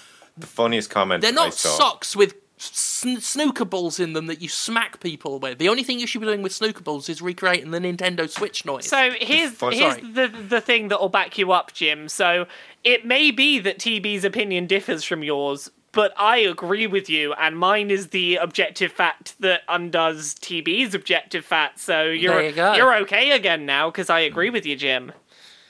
Two opinions make a fact. Yeah, two opinions make So- a fact. The, fu- the funniest reply I saw to Jim when he, he tweeted that he was enjoying it, and someone responded as if he'd broken their heart. I was like, not Yeah. you too, not you too, Jim. Oh, you too. Uh, yeah, me too. Yeah, um, I- sorry, I, I genuinely, and and I'm coming from. This is someone who's not the biggest fan of Dice's games. Uh, I've never really been into the Battlefield games all that Mm. much, but this one I, I've loved the shit out of it, and I, I guess I, you know, people are angry about that. Some people are anyway. Um, but I- I'm not sorry about it. I really, really enjoy. It. I do wish the campaign had done more of what it did in the intro. For me, the intro was the best part of the campaign. And I did like the war stories. I really enjoyed that campaign. But I felt it could have done with at least one story that was really nightmarish and hellish. Yeah, yeah, that wouldn't have been wouldn't have gone amiss Mm. if there was something just truly like maybe for the last one, just like holy Yeah. shit, this Just is for dark. that bit of. Because it's not. I wouldn't call it an authentic World War One experience. It, Oh, it's Yeah. not. No, no. it's a good, It's not fun shooter game Yeah, with nice characters and stories, you know? I feel they straddle a, an impressive line between being respectful enough of the source material while still providing the shooty bang bang game people want. Yeah. Um, and, I, and it's a hard line to tread, and other companies could have fucked that up royally. But I think they did a like it, they did a, a good enough job to where I'm like, huh, that that could have gone so Yeah, wrong, there, but it there are lots of nice things to be said about its tasteful handling. Um, I don't know whether this is deliberate or just down to my poor skills at online shooter play, Yeah. but I found the the the difficulty curve to the online multiplayer very steep. So when you're initially playing, is, I felt completely powerless. I would spawn, and second I spawned, I was dead. Yeah. And you know what? I think that's- that felt in fitting with the tone of World War One. I. was cannon fodder. I felt like I was just throwing myself Yeah. out there to be mowed down and for someone else to replace me. And And I feel that must have been somewhat deliberate Yeah. because it, unlike other Battlefield games where sometimes, because I'm not, I'm not a great, I'm, I, I do okay. Um, you know, I average about the middle. If I'm playing conquests, you Hmm. can normally find me like the, in the scoreboard around about the middle. I'm, I'm average, unimpressive. Um, but other Battlefield games have always been a case of me get like spawning, running, running, running, running, running for a long time, then getting shot. Whereas this, it's like the moment you're up, like the actions. if happening, you spawn like, and you yeah, if you spawn and you don't duck straight away, you're dead. A sniper will have you. Yeah, especially if you're like spawning on squad mates who are like in the middle of trying to capture something or do something. Yeah. Like you, you spawn and you run and you hide and you get your bearings. I've Like, actually that's felt the like thing this about one the game was is you much lose less of a much less of a sniper problem than the other ones. Well, not sniping It does, yeah. specifically, but whatever it is that kills you. Um, There's but, some like, damn good shots I, though. I felt like I was always at risk of being killed by a stray bullet, and that felt tonally consistent. I felt that the single Yes. player was really Yeah. interesting with the stories it was telling. Um, yeah, I just I really liked it. I thought they did a very Yeah. tasteful job of dealing with World War One, but still making a fun shooter. and on a Why technical didn't you want me level, to review it, EA? on a technical level, is is there a better looking game right now than than it? I don't think so. I'd be hard pressed to say a better looking game that's shooting for realism. yeah, Owl Exactly. boy. If we're not boy! shooting- Owl boy looks better. Um, I'm talking stylistically. Um, on a technical level, Well, that's- that's- um, I mean, it's a dice game, and dice f- pretty much always has the goods as far Well, that's as what I'm saying. If we visual if we're going is for like trying to emulate realism, I'd struggle to pick a better looking game than Battlefield One right now. Particularly on the PC because I've played the uh, Mm. I've played both the PS4 and the PC version, and like to say the PC version is miles ahead is an understatement. I mean, it's it's night and day. It looks It's incredible. It's on PC. goddamn gorgeous. Yeah. There's none of that forced parity bullshit that other publishers pull. I'll give EA that much. yeah. Dice Dice are not they uh, let the PC versions Di- be the PC versions. exactly. They the Dice do not hold back the PC versions so that the consoles can have what's the word they like parity. Is that the word? Parity, yeah. Sorry, I, I stopped to laugh. Um, I saw the Kickstarter for the uh, for the Chuck Tingle dating sim game. Uh, their their Kickstarter pledge amount they're aiming for is sixty nine four twenty. ah, sorry. I didn't even notice No, they're that. trying to they're trying to raise sixty nine four twenty. That's that's. I've never seen a crowdfunding goal more. More Perfect. more appropriately tied That- to the game so it's, on it's point. targeting. Yeah, I hope that go- I hope that goal gets pounded in the butt by money. yeah. So, have we got time for one or two questions before we wrap up this week? Hell yes. Did you guys want to talk not? about that? Um, uh, wasn't there some controversy about review copies or something? Oh, yeah. I've been making snarky little comments about that all episode. Yeah, EA won't give Jim review copies because he's a wild card. They can't predict that he's going to be a, a positive, hype influence person. He's, he's too Um, unbiased of a critic. Not just that, of course, we had Bethesda saying they, because of Doom, they no longer want to give people review copies ahead of time. Yeah, anymore. they- I'm so surprised. They want, You know, they want, we want critics and customers to play it at the same time. Doesn't that sound beneficial for everyone? Except when you really think about it, it only benefits Yeah. Bethesda. of, of all the companies to take that stance, I'm so surprised that Bethesda did because their, games are generally their products great. get reviewed so well. Yeah, they. I think that's I think that's the point though is they realized like we've now proved that we don't withhold review copies for quality reasons because Doom was so awesome. Therefore, you know we But of all we don't have to bother anyone. But of all the publishers that have something to lose from having review copies, um, Bethesda, Yeah. I feel like are the least. Do you, do you know? Because I Oh, mean, sure, their sure. track record Sure, in the last couple of years has been so good. You know, it's still a gamble though. And especially with increased pressure about you know people wanting to know more about bugs in fallout and stuff like that any corporation and and as much as i've had respect for bethesda as a company um, and i've often been very praiseworthy of their uh, the way they do business as opposed to ea they are still a corporation and corporations mitigate as much risk as they can because by their nature they're cowards and not having to give review You know- copies out you know. mitigates risk however slight it might be a slight risk but it's it's still a risk and they get to mitigate You know it. what really sucks about um, Bethesda naming its uh, publishing wing the same name as their developing wing is that uh, you get people like screaming abuse about Todd Howard about games he's had nothing to do with. Yeah that's true people hate him poor guy um always comparing him to people like Molyneux and Sean Murray, but I've never considered him on that He level. never. I mean, he Uh, with Fallout Four, he literally got up on a stage, played the game in front of everyone, and showed people what it was. yeah, and when it came out, it, It, was exactly the same. like that. You know. Yeah, So, it, I didn't feel I, misled. I didn't Um, feel like but anyway, Fallout Four gave me any uh, broken promises. As, as as disappointed Yeah. as I was with the story in that game, I didn't feel it broke any promises to me. Yeah. No, but um, Apart from just maybe quickly it just returning to the works. Bethesda thing.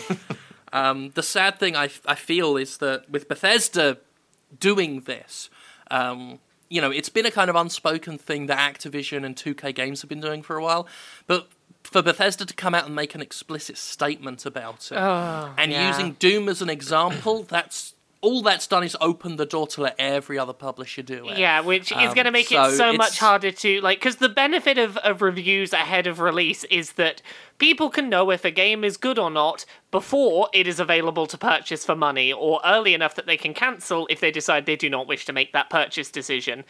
And like I can't I remember, I, think it was Polygon of all places that put the headline really well, which was Bethesda want review like don't want you to have been able to read a review until they've got your money. They want you to they want to already have Yeah. your money, but by the time that critical Yeah, opinion no is matter available. what I wonder reason they how give, much- that's what it is about. I wonder how much this had to do with this prevailing um, review culture amongst fans at the moment, where it's like, oh, it got an eight. God, thank God I didn't waste my money on this piece of shit. May have been some may have been part of it. It may have been part of it. There are really bad attitudes about review scores um, especially ones that if we've reached a point now where hyperbole is so fucking rampant that if it's not a 9 or a 10 it's not worth it and I, I hate that. And really the issue should be to try and fix that even if it is beyond fixing right now. Instead publishers are just taking the option of bailing. Um, and it sucks because um, I think Total Biscuit was saying it last night as well. Like, there's going to be a race to the bottom as everyone scrambles to get their reviews up first. Yeah. and that sucks. And if you've got a like review embargoes, I've often defended because I feel like giving people um, a decent amount of time and then an equal publishing date makes you more relaxed. Like it feels like it wouldn't because it's a deadline, but like, oh, I've got two weeks to do this, and h- all the reviews are going up at this time. There's no extra pressure. I can take my time with this game before it's out.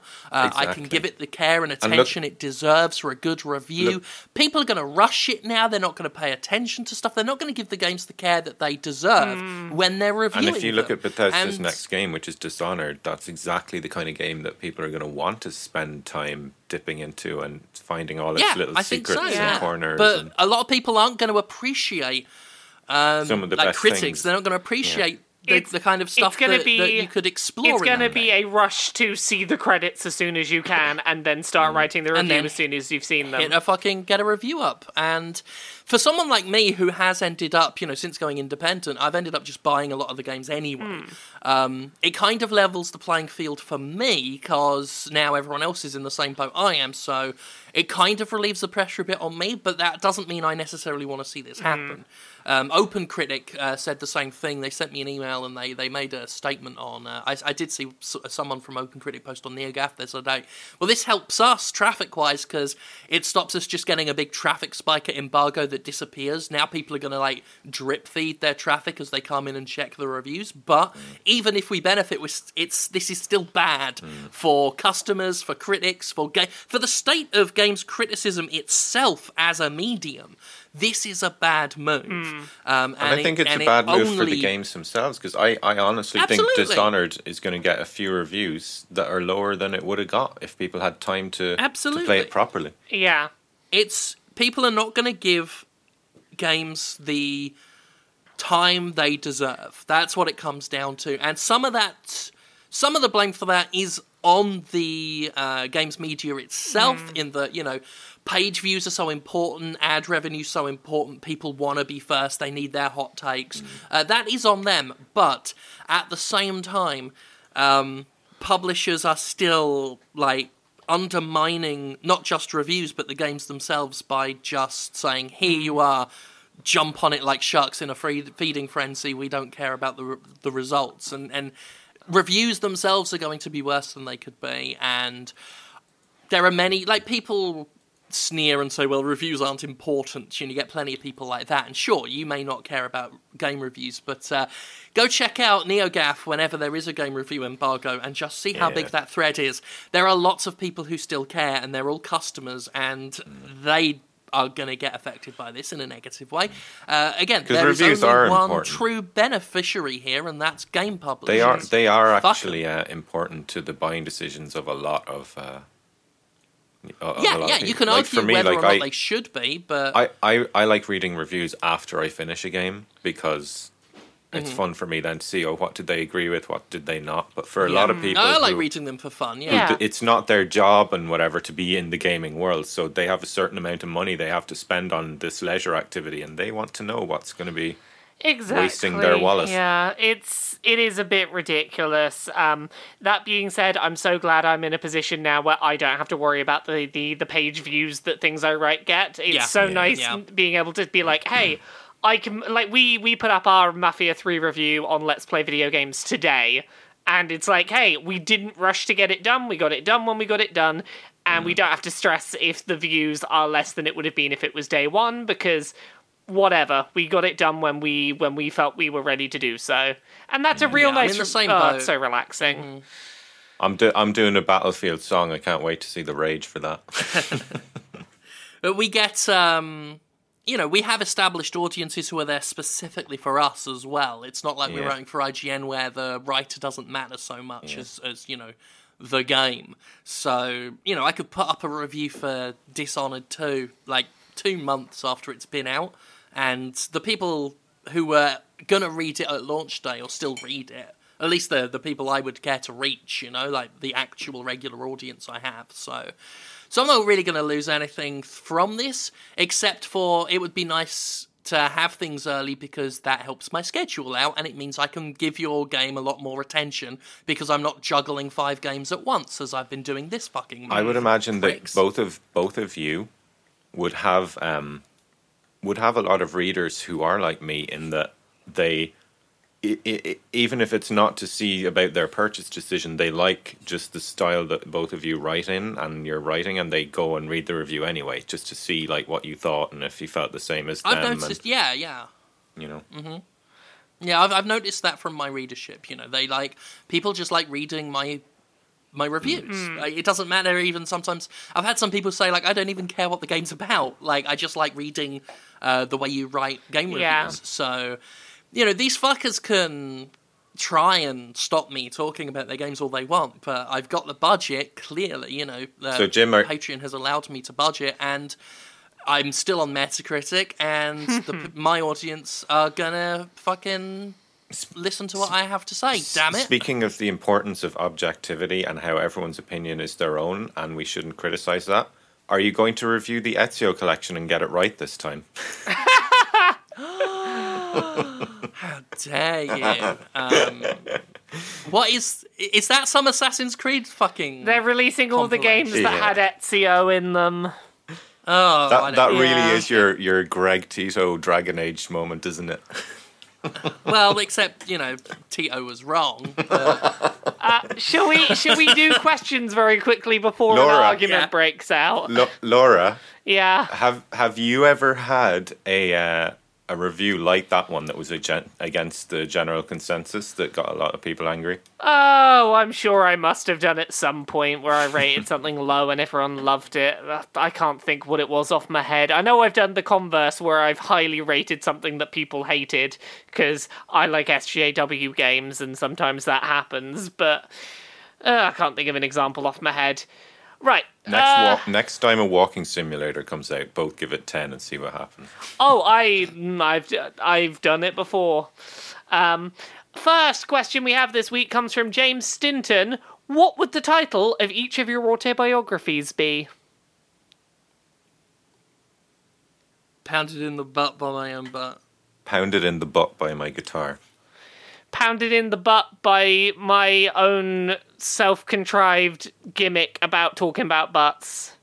Pounded in the butt by Axl Rose wielding my guitar while singing Welcome to the Jungle in Far Cry 3. Pound, Nice. Pounded by the butt by the curse of the tinfoil PR agents. Pounded in the butt. Mm. This is pounded that's in the butt. Just, just a general, just a general pounding for Jim Sterling. Pa- story. pounded in the butt by Jim Sterling. Brackets my raise my rise to fame. um, next question. If we're not going to give a serious answer, Pounded, uh, pou- pounded in the butt by Pooh Seal in Jim's S&M dungeon. Oh, next question comes from Jeron Heister. Are there any sites or outlets or places that have rejected you in the past that later contacted you regretting that decision? Well, there was this one girl I fancied in school. Did did she come uh, back to you later regretting that She, decision? she came back in a club a few years later when the social stigma of school didn't apply, and I very, very delightfully turned her down. Aw. What about you, Jim? You ever you ever tried to write anywhere and then they said no and now you're like, ah, fuck you guys.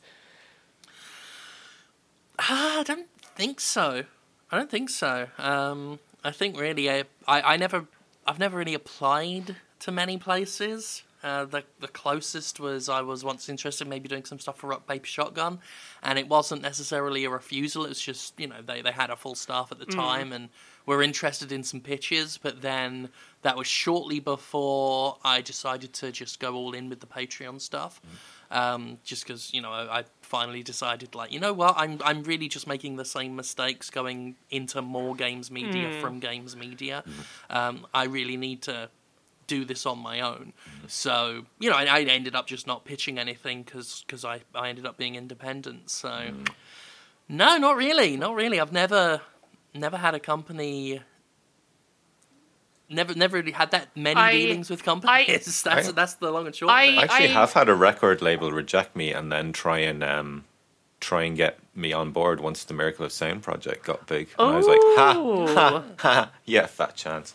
I, I had one of those myself, which was uh, I'm not going to say exactly which place it was, but I tried to apply like probably like four years ago now to a Zelda centric gaming news and features site, and I got a 3,000 word email back from the editor about how my writing was terrible and there was no point in me trying to be a writer because I would never succeed and I should just stop trying now because I clearly had Wow. no talent for it and it was never going to think- be in my future. And they contacted me a while later asking if I wanted to write for them and I told them to fuck off and then I copy pasted their email from the editor back at them. And I still have that email in my office and I look You at know it what, every now and then as my like, ah, fuck you. Every talented person gets that gets told that at some point. Yeah. And I think that's what weeds out the people wh- who will make it in the end. It's that they don't let shit like that get them down and Well, stop them. I, I did the opposite. I pinned it up on my wall and I'm like, I'm gonna prove you fuckers wrong. So um Yeah. if if if if you know if you're out there, you know who you are, editor of a Zelda site. You uh your your three thousand word le- uh, your uh, your three thousand word email is what made me say, "Hey, fuck you, I'm gonna be great." So thanks, I suppose, for that. Um, Nice. A last email we have this week is from Jamie Gillespie. Is there a game that doesn't have voice acting, either because of when it was released or budget or whatever, that you'd like to see remade, just with voice acting added to it? Planescape Torment. That's a really good call, yeah. There'd be far too much dialogue to actually record it all, though. I mean, it's like a. Well, we're not talking about practicalities. We're just saying what game do we Like wish had if some we could voice have acting. anyone without, yeah, Planescape Torment. I think. I would love to see To the Moon redone with voice acting. Really? Yeah. I feel like that game is. I don't know. I feel like it, uh, for me, I- I, feel like that could have a detrimental effect Oh, almost on the. it it could if it was poor voice acting, but if you got a if the voice acting was good, and we're uh, I'm going into this question on the understanding that the voice acting that's added is good. It would be good, yeah, yeah. Yeah, I I would like to see that game have some good voice acting because I Mm. That love that such game very much. little game, by the Oh, way. If if you haven't played it, do because it's it's absolutely It- beautiful. It's about four hours and it's absolutely beautiful. Like the I had to. I actually had to stop playing it, Laura, because it was like I was bursting into Yeah. tears, and I just couldn't do it. I, I- couldn't emotionally get through it. Um, spoiler free, I can tell you where I burst into tears. It's that point where they use the one song that has vocals toward Mm. the end. That's where I was like, nope, can't hold the tears back now. Here we go. Oh, that game is so great. I, I would Mm. It's like lovely. to. I would like to see a good voice acting job on that. Uh, what about you, Jim? You know, I honestly can't think of one. Like, I'm trying to think of the ones. would you like? Would you? have You them, two are big I'm Undertale fans. they're- Would you like to see that with? I'm a big uh, Undertale fan, Hmm. but honestly, I, I think I'm happy with it being text based. I Uh, a lot of the games I'm thinking of that have no voice acting are also very dialogue heavy, and I prefer the reading of them than, Oh, than God. I I would hear. Guys, I just thought of one What? that's perfect. Fucking Okami. Oh, if that God. game had actual language instead of unskippable, then I would play that game every day. Yeah, I, to- I totally agree with you. Um, going to what you suggested for Undertale, I'm in the camp where I would like that with voice acting, in that I have watched a few people let's play that game, and I've really enjoyed some of the voices that certain people have given those characters. I'd really be up for playing that game with certain people's voices I've heard like as part of the game. I think Jim could voice. If they do um, do that, let me. I think- there. let me do it. I, please. I think Jim could do a great voice for the skeleton. You could you could do a good papyrus, I think. Yeah, I think so. Basically, just pretend to be Skeletor, and you'll you'll do just most, pretend to be You'll Skeletor, do most. Yeah. By the way, I am a you cool both? dude on the internet. Are you both following Grumpy Skeletor on Twitter? By the oh way, oh my god, Grumpy Skeletor's amazing. he is one of the best Twitter accounts ever. Ah, and there we go. That's about it for questions. Should we should we do a wrapping up? yeah. I'm good for wrapping up. It's getting like obnoxiously hot in this office. It's fucking almost the end of October, and it's still My getting my hot. I hate my this office is very hot too, but that's probably because my house was on fire earlier. So That's true. yeah. Okay, let's wrap this up quick so that we can put out fires and, Yeah. and cool down and whatnot. Um, Laura, where can people get your bloody work on the internet? Me and my God's bloody sake? work on the internet. You can find it pretty much everywhere at Laura K Buzz, laurakbuzz.com, Laura K Buzz on Twitter, Laura K Buzz on Patreon. That's what pays the bills. Laura K Buzz on YouTube, where you can see me being um, kidnapped this week by people dressed in silver masks, dressed as PR people. Don't worry, I escaped. good. Everything's fine. Um, you can also find me on Let's Play Video Games all week. I do a bunch of stuff there. Um, I did a thing that you should look up this week where I started an audio drama podcast called One Small Town, which I put the first episode up of this week. So go look up um, One Small Town on on SoundCloud. And then, other than that, you can find me at MCM this weekend in London, and then in Melbourne from what dates am I in Melbourne? I will be in Melbourne from the uh, the 31st of October until the 6th of November for Melbourne Games Week. So I will be at PAX Australia and a bunch of other stuff. Thank Laura- you for that, Australian government, for inviting me. That was nice of you. I love um, the way you say Melbourne. It's like Melbourne. Mel- Melbourne. It's so very nice and posh. Melbourne. It makes me feel like a big fucking paddy. yeah, no, the, the Australian government are flying me out to Melbourne for a week and putting me up. okay, Classy. before we finish uh, the outros, um, they're putting me up in what I think might be a sex hotel. oh, nice. the the Australian government is putting me up in a hotel that like I clicked on their website and there looks like a BDSM lady in like all black leather with a beret like come hithering with her finger as like the intro Nice. screen to the hotel. So I'm pretty sure they're putting me up in a sex hotel. So yeah, if you're Or in Mel- maybe it's just a lifeguard. They've lots of lifeguards in Australia. quite possibly, but if if you're in Melbourne between the 31st and the 6th, I'll be around. Say hi. Okay, okay. And Gavin, how can people get to your lovely musics? Uh, come and search for Miracle of Sound on YouTube, where there will be two songs coming out hopefully next week. One, a remake of an old one, which I'm sure everyone's already guessed.